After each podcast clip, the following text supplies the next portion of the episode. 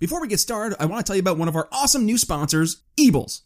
It's the most wonderful time of the year, you know, except all those aches and pains that creep up as the weather gets cooler, or God forbid you pull a Clark Griswold while putting out the lights. But what if there's a way to be able to enjoy the cold weather of the holiday season without the associated bodily aches and pains? Well, imagine no further, as Eables C B D Topical Freeze Gel is here to the rescue. Whether it's to help that nagging shoulder injury from sports ball game of yesteryear, or it's to help alleviate those deep aches and pains, C B D Topical Freeze Gel from Eables offers the industry best quality and strength to offer lasting relief from chronic pain. And this holiday season, all members of the Brian Nichols Show audience can get that perfect gift to self or stocking stuffer for that fitness fanatic in the family at an exclusive discount at checkout using code T B N S. Again, use code T B N S at checkout to get your discount applied to your order. Listen, the holidays are especially tough this year, so let's at least not spend them in pain. So use code T B N S at checkout to see the Eables difference today. And now, on to the show. Can I pause for a second and, and just note that uh, we got Brian on here who's getting uh, Congressman Massey on, and our typical lineup includes like homeless people that believe in Bigfoot. Welcome to The Brian Nichols Show, your source for common sense politics on the We Are Libertarians Network. The Brian Nichols Show is the fastest growing liberty podcast that brings together people from all means of political thought as we seek to have meaningful conversations about the issues you care about. At The Brian Nichols Show, our goal is to leave the audience educated, enlightened, and informed. And now your host, Brian Nichols. It's the most wonderful time of the year indeed. Yes, welcome to the Brian Nichols Show. I am your humble host, Brian Nichols, and welcome to another fun-filled episode and, and a fantastic week to start things off here of the Brian Nichols Show. Uh, as we wrap up uh, December uh, with this week, going into next week, and heading into twenty twenty-one, today we are joined by City Commissioner from Fargo, North Dakota, and that is Tony Gehrig, and we get to discuss number one, the impact of uh, the lockdowns on the small business owners, specifically looking at restaurants and bartenders, and a proposal that Tony has made in Fargo to help said uh, business owners, and then specifically looking at the overall government approach to the lockdowns and maybe why uh, they have not taken the right approach so much. So uh, Tony joins the show to dig into that and more. So without further ado, on to the show, Tony Gehrig here on The Brian Nichols Show. Thanks for having me on. Absolutely, Tony. So first and foremost, welcome to the Brian Nichols Show. I know uh, I was pointed your way because you've been taking a stand up in Fargo, North Dakota, trying to uh, raise some awareness to the impact of the the long-term damage that these lockdowns are really doing on uh, on businesses and, and people, uh, specifically the very uh, hard-working middle-class folks out there um, who would you know definitely be gracing an area like Fargo, North Dakota. And, and you know, I live here in Philadelphia. We're seeing the impact on on bars and, and, and you know waitresses and such. It's been it's been devastating. So let's kind of start here. Uh, you know, City Commissioner Tony Gehrig, let's kind of talk about your, your background, what's got you into politics first and foremost, getting interested in in politics. Can I tell that little bit of a story and, and your political background? Sure. Um, uh, my full-time job, I'm an Air Force pilot here in Fargo. I've been in the Guard for nineteen years. Uh, I'm a captain up here at the Air Guard uh, for, for North Dakota. Uh, really, I got involved with, with politics. Um, my first time I bought a house when I was twenty-four years old. I didn't know anything about taxes. I didn't know anything about property taxes or what we call special assessments up here, or or any of those type of things. So when I got my first bill in the mail, I questioned it, and I was upset with it, and I started asking questions about it. Um, there was a particular road project that happened on my road, and I got a direct bill for that for, for that project, and I didn't agree with it. Uh, so it was really just, uh, I, I started complaining to my wife at the time and to my friends, and, and here's what's happening, and I can't believe what's going on. And they got sick of it. So I decided to do something about it, and I decided to run for city commission. And I lost very badly the first two times that I ran.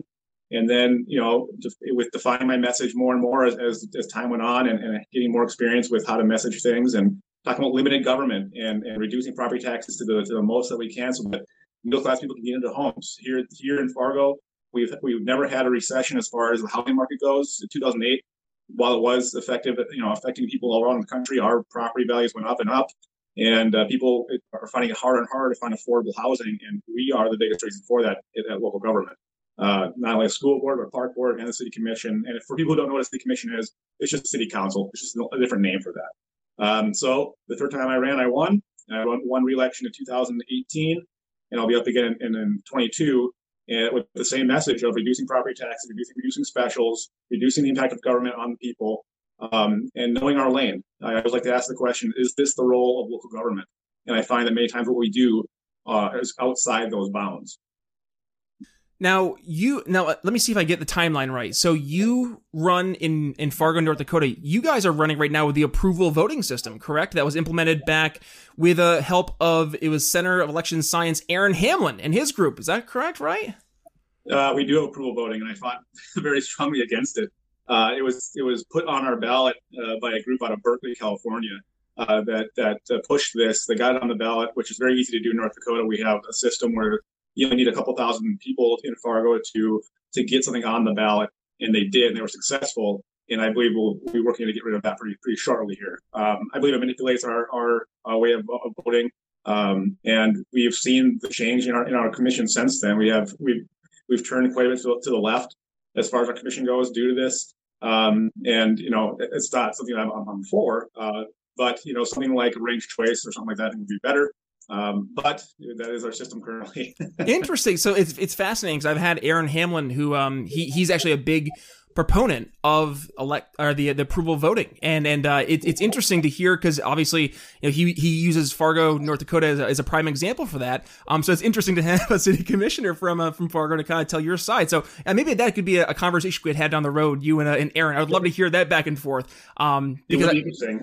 I, I've I've heard the pros of it. I've, I've heard the cons of it, and I think that those cons outweigh it. I, I really believe that it's it's a way for people who are more organized, so uh, you know, smaller groups to have more impact because they can get their smaller group to, to vote in people who would otherwise not be have, have a greater stage. Um, so it's a way, you know, usually up here in Fargo, we have eight or nine people running for a commission uh, seat.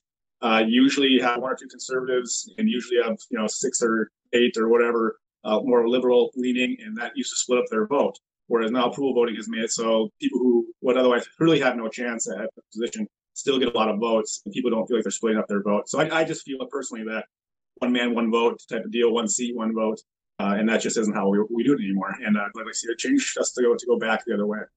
Interesting. Yeah, definitely have to, to extrapolate in that conversation. But we didn't bring you here today to talk about uh, approval voting. We brought you here to talk about these darn lockdowns, right? And the implications yeah. of these lockdowns. Now, now some of us, you know, I'd say in the greater liberty movement, you know, I'm not going to point fingers, but, you know, maybe yours truly have been talking about this since March and saying, guys, listen, this is going to have some long-term, really lasting impact. And we have to, you know, address this head on. And we were told, oh, you guys just want folks that get a haircut. And I'm like, no, there, guy, there's so much more behind the scenes that you don't realize long term. This is going to be doing some damage. And right now, you know, you're you're over in Fargo and you're leading the charge to help these small businesses that have been hit so hard. So, so Tony, let's kind of dig into number one, set the stage for us. What kind of has been the impact of these government lockdowns on these uh, these small businesses, specifically those in the uh, the restaurant bar industry? Well, just so we have the context set properly, Fargo and North Dakota has not locked down like Minnesota has. We haven't, you know, said you can't leave your house or those things. What we've done instead is we've closed businesses, specifically bars and restaurants. And we've said, you know, back in March, April timeframe, you literally couldn't go to a restaurant. Now we've we've done a little bit different where we've limited them to the, where they have to close at ten o'clock at night and they can only have fifty percent capacity.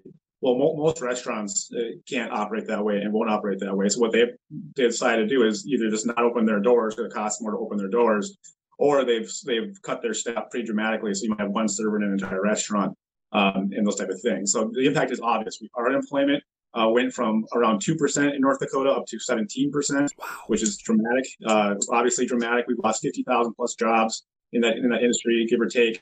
Um, and it, you can see it. People people aren't working. Uh, people's stress levels are up, depression is up, childhood hunger is up, homelessness, people are, are losing their homes, they're not able to pay their, their, their mortgages or their rents, uh, and they're looking to government to save them, whereas I'm telling you, it's the government doing it. And I want to say I want to say this as early as possible I can in this interview. A lot of people will say, well, Tony and people like you, you just care about the economy, you just care about money. Um, I want to tell people that the economy is people. It's, it's not some nebulous thing. People have jobs. They're not machines. They're, they're not something that you can uh, unplug and let sit there for a while while things get better. Uh, if you take away their jobs, their livelihood, you're creating a whole list of other problems, unintended consequences that may or may not be worse than the actual thing you're trying to, to fix. And we've become so fixated on this one thing, we completely ignored all the unintended consequences that, that are, are rapidly increasing. Suicide is not something that's, that's you know, that's that's not increasing. It's it's going up. Uh, people, this homelessness and stuff like that. It, these are real problems for real folks, and that's why people to imagine going home and seeing your kids and saying, "I can't, I can't afford to take care of you anymore." And really, there's no way for us to help them. Um, and, and then until such point as the government gets out of the way and realizes that what we're doing is, is more impactful. So while we're not as bad in North Dakota as some states in our shutdowns, in our in our penalties and things like that, we're getting there. And up until recently, the Fargo City Commission had voted against things like mask mandates. We had voted against things like bar closures.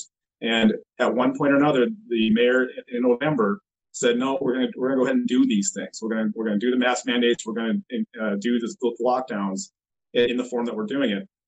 And that was a unilateral move, which is why I'm trying to take away his emergency powers. I want I want to go back to regular order. We have five city commissioners in the city of Fargo. I want to be, I want us to be on the record. I want there to be a problem. I want there to be a debate. I want there to be a vote, and I want to be held accountable for my vote, not one man who gets to be king for eight months. Yeah, and you were you were speaking beforehand that this emergency order, now in Fargo, it's known to get some flooding, and this emergency order was dealt, it was put in place to give the the mayor the position to deal with the flooding, you know, in this emergency reaction, and now it's being utilized and now taken advantage of, and it kind of does speak to, right, this unintended consequence of, you know, when we give government powers, how quickly it can be manipulated and then used against us. And and I guess, so, you know, Tony, obviously your average person, they're they're looking to to folks like you and saying, well, you know, you're leading the charge, so what can we do? What What's the action items that you're currently taking right now to help curtail, uh, in this uh, prime example, the, the mayor's uh, executive overreach? Yeah, and so first and foremost, I'm trying to remove that, those powers. The reason that the powers were put in, well, the reason the powers have been kept for so long is the claim that we receive funding from the federal uh, government and the state government in order to take care of what's happening here in Fargo. And it's not a small amount of money. It's fifty-five million dollars that we've received since the beginning, since about March. Uh, and the, con- the contention by the mayor and by the other two commissioners who still vote to keep his power, there's one that votes with me trying to get rid of it, uh, is that if we lose the emergency mandate or the emergency declaration, we then lose the funding, and that is completely and utterly false. I've, I've proven that in this current agenda that will be going on, on tonight. We have a meeting tonight. I will show a document from our city administrator, our top employee in Fargo, that states that we will lose no funding uh, from state and federal government if we take away our our uh, local emergency mandate. Uh, so that claim is just not true. It's a red herring, um, and and we need to get rid of this emergency mandate, because what we're doing is we're, we're putting Tim Mahoney, our mayor, in the driver's seat, and we're not even getting asked about what we want to do in order to help people of Fargo through through all this. So what am I trying to do in the interim? In the interim, I'm trying to. Uh, we have focused very strongly and very very. Uh, straight towards bars and restaurants uh, in, in limitations we already talked about. So the one thing I want, there's three things I want to do for them. One would be to forgive their liquor license fees for the year. Uh, two would be to, to forgive all their utility fees for the year. And three, to forgive their property taxes for the year. If we're not going to allow you to use your property the way that you were licensed to do so, uh, and we're going to take away your ability to, to pay those taxes, then we need to forgive those taxes. Uh, we may or may not be able to forgive property taxes. That's a legal question we have to ask. But if we did all these things together for all the four hundred plus bars and restaurants in the city of Fargo, uh, that would be it would equal to about one point one million dollars would be foregoing in tax revenue. And, but you know what? In the city of Fargo, we see double-digit increases in, in, in our revenues every year. I mean, percentage-wise, we'd have ten and twelve and fifteen percent increases in property taxes every single year, which equals out sometimes to two, more than more than a million, two million dollars. Wow! So if we simply just forego some of the increase we're asking for, uh, we'd be we'd be well on our way to helping out. We're, this is not a fix. This will not make them whole, but it might help them uh, hold on long enough until the until the governor feels enough pressure to release his emergency mandate for the state and allow these bars and restaurants to operate as they were intended to operate. So what's the um what's the reason, do you think? Because I mean, right now you look across, I'd say, the nation, and you're seeing, by and large, folks starting to stand up against the uh, the overreach. And yet there are these executives that continue to want to, uh, you know, to use a Star Wars analogy. They want to target it, and they want to grip tighter and tighter as the, the sand slips through their fingers, uh, or star systems in that case. So I guess, why is it? Why are you seeing, right, these these executives wanting to uh, to really take advantage of the positions that they currently hold?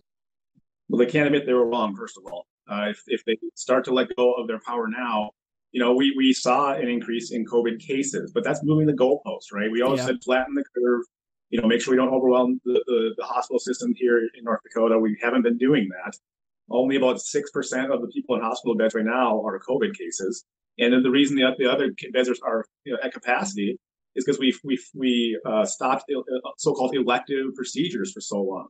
People want to get their tonsils out, or what, or maybe a heart surgery or something. I don't know, uh, a knee surgery. Well, now they're in those beds and they're taking up those beds. It's not an increase in the COVID cases. So we did this to ourselves. But to your point, if if the elected officials now backtrack and say, well, we should probably open up the bars and restaurants and do these things, they have to admit that was not the right thing to do in the first place, and they're never going to do that. But there needs to be pressure from people to say, hey, admit you were wrong, let's move forward. Um, it's not helping them uh, in the long run, I don't think. You know, Walz, the governor of Minnesota, is not helping himself by keeping these mandates in place and putting good, good, hardworking people in jail. You may not have heard this story. It's a local story here. But a woman in, in East Grand Forks, seventy miles north of us, is refusing to close down her restaurant. She's getting she's getting daily fines. She's going to get arrested on Wednesday, most likely.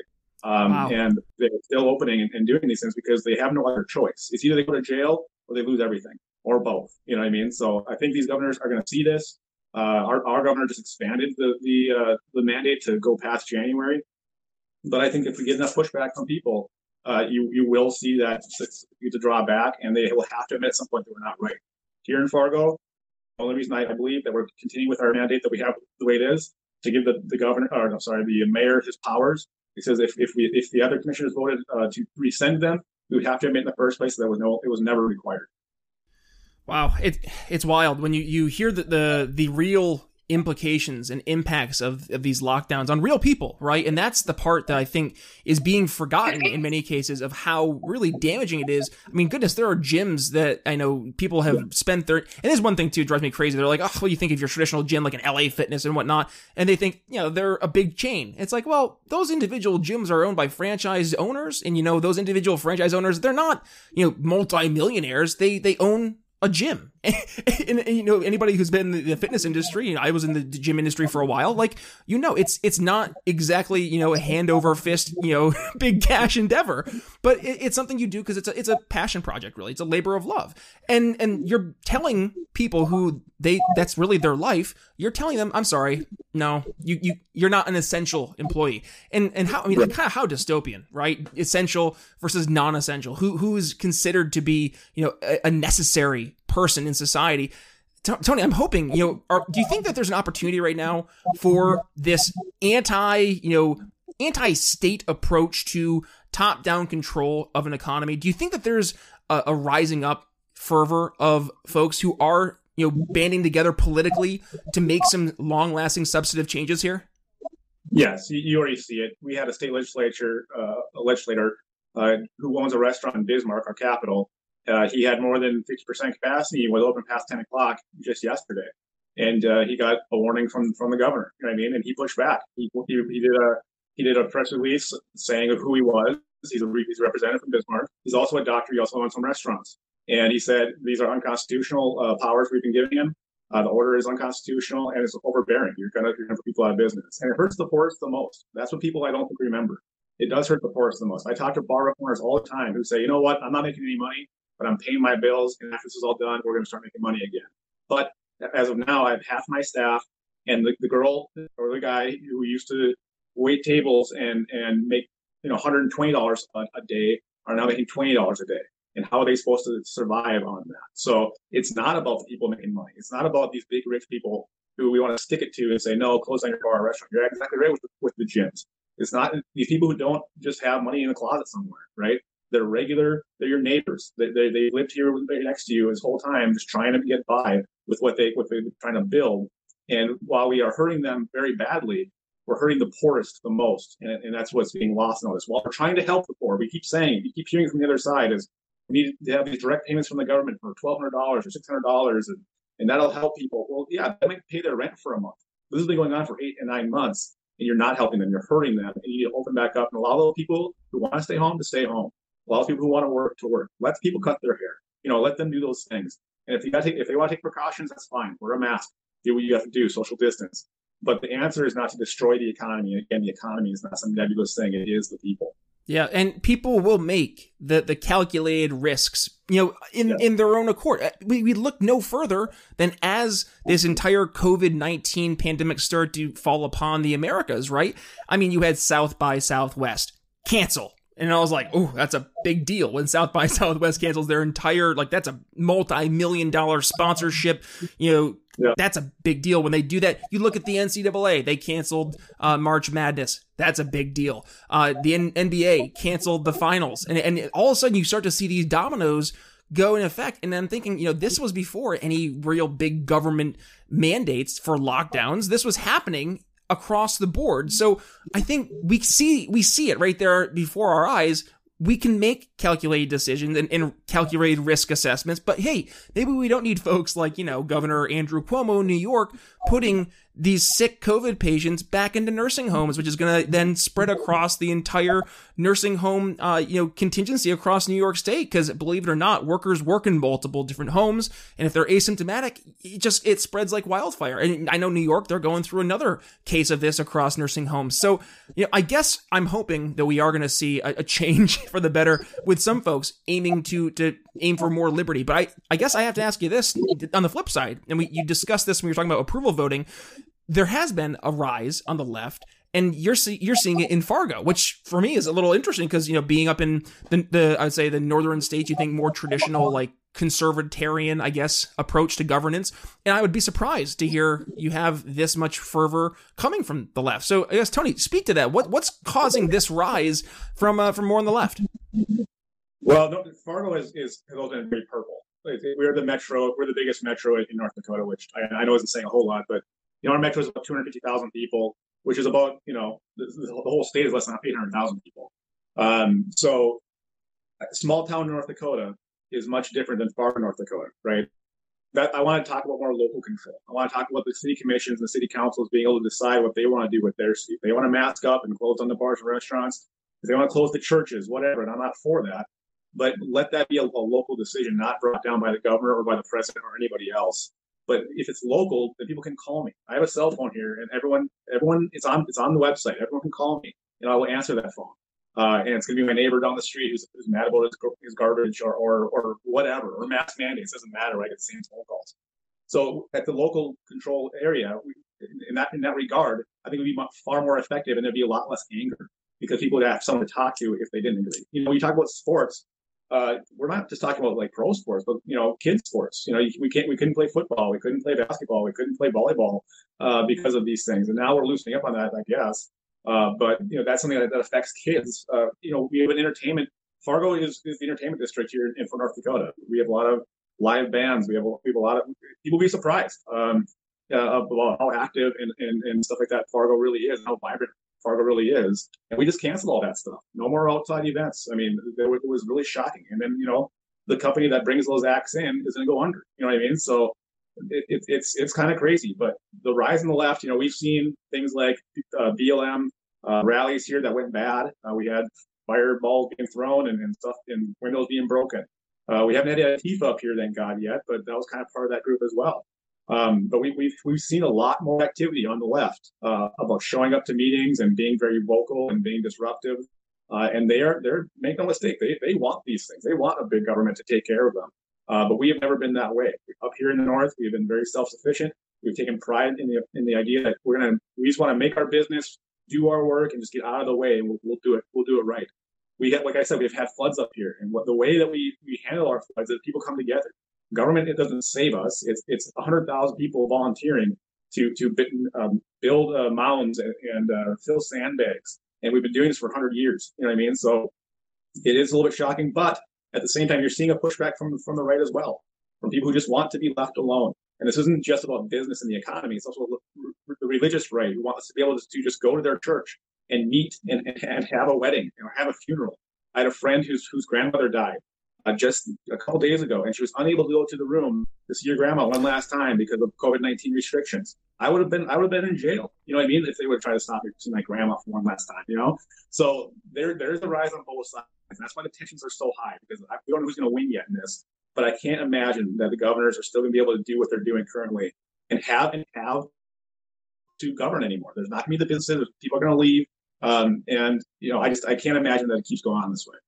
Yeah. And I think you, you solved the, the problem in your initial response. And that is, it seems like the only real alternative going forward is some sense of federalism. Like, we need to really get back to having more local decisions and local conversations. Because I, I think right now, and, and you're seeing it right now on the microcosm that is, you know, Fargo going towards, um, you know, the, the state, and then the state to the federal, right? Like, you'd want Fargo making decisions for Fargo. You'd want the greater state making more, st- you know, statewide decisions. And then, you know, let the national decisions be maybe more large, but maybe not as controversial decisions, maybe just more, okay, we can kind of agree general, you know, the idea of what the original Constitution was. So I guess, what do you think in, in terms of actually going forward is the best way to actually get these ideas into action? I, I, it's funny, we didn't even start out talking about political affiliation or ideology or anything like that, but I'm curious, kind of, where do you find yourself uh, and maybe where do you find us being able to promote these ideas most effectively?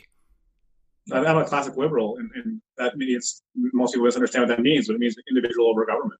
Uh, it means that I get to decide what's for my family and for, and for my community.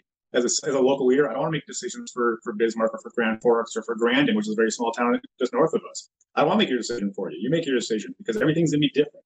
If you have eight people in your town versus one hundred, two hundred fifty thousand, you're going to make different decisions as that as that goes. And I think people are starting to wake up to that. They don't want the governor to, to decide what the state's going to do. They don't want. They especially don't want the president to do that. I like what you said about that. With a vaccine, things like that, that's where the federal government can come in and help. If they want a relief package, fine. I understand that. That's not been my first choice, but I understand that. But the reason we need the relief packages now is because we were so heavy-handed to begin with, uh, and we saw the, the, the destruction of that, that that entailed. So I think people are waking up to this notion that we want to be left alone. We just want to exercise the liberties that we have enshrined in the Constitution. Uh, you know, it's not selfish to want to gather with your family on on uh, Christmas or Thanksgiving, which has been a narrative that has been passed uh, of late. It's not selfish to want to speak out, speak your mind. Um, it's not selfish to want to have a business and just run it the way you want to run it. Uh, and if you don't want to go to the business, don't come to my business. Go somewhere else. Um, but this this whole notion that it's being selfish if you if you uh, don't want to do what I'm telling you to do, it has become very, very uh, disgusting in my mind.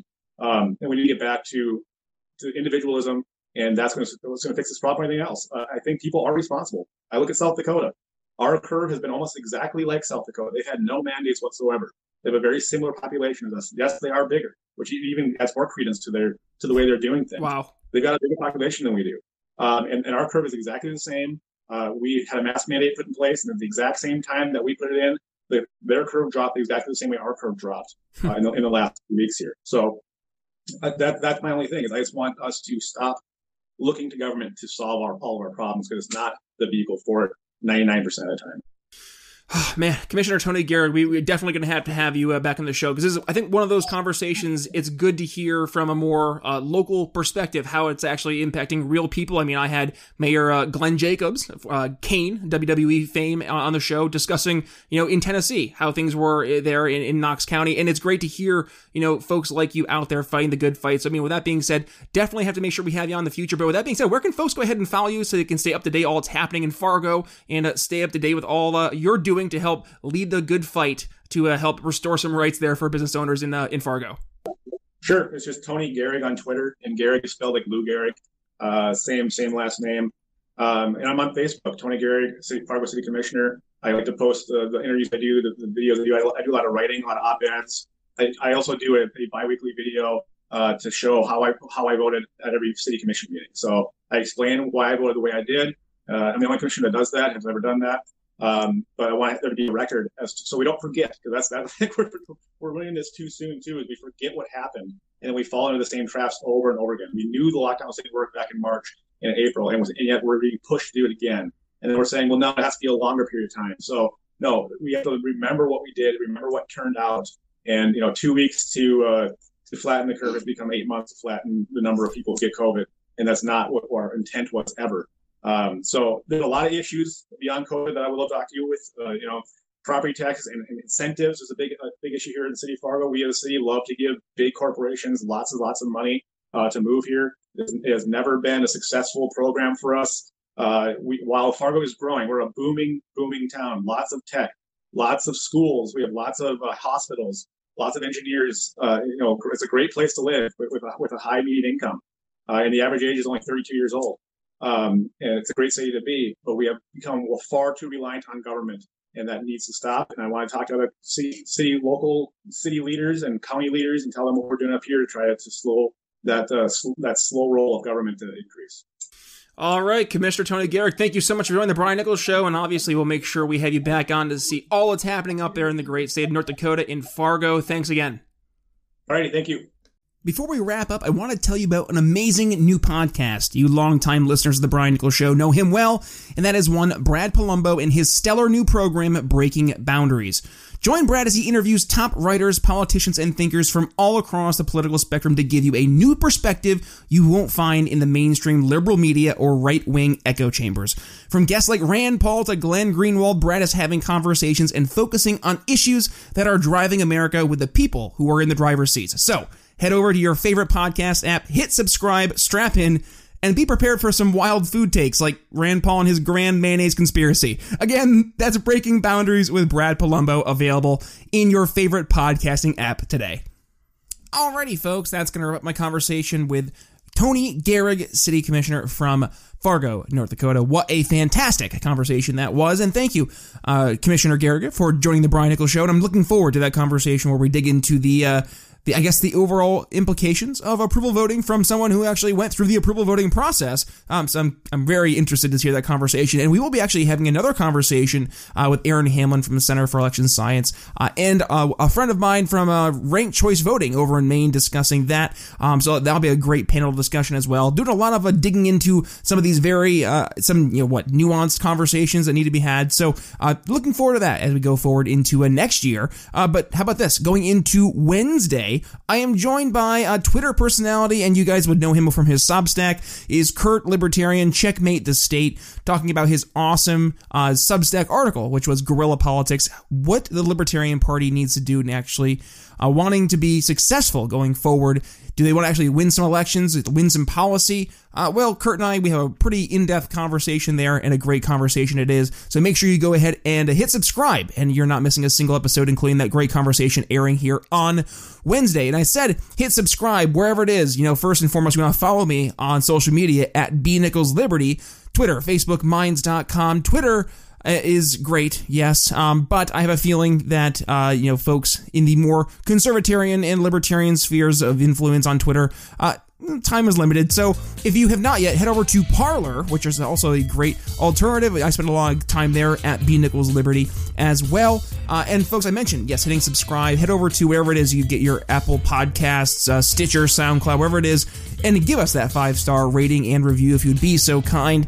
And uh, if you do, remember, you're uh, through now, through the end of the year, entered into that awesome Eables Topical Freeze Gel C B D giveaway. Give me that five-star rating and review. Send me a screenshot of that review, Brian at Brian Nichols Show dot com. So, guys, that's all I have for you here today, but make sure you check in for Wednesday's awesome conversation with Kurt Libertarian. But otherwise, guys, that's all I had to say. So, it's Brian Nichols signing off here on The Brian Nichols Show for City Commissioner Tony Gehrig. We'll see you Wednesday. Thanks for listening to The Brian Nichols Show. Find more episodes at Brian Nichols Show dot com.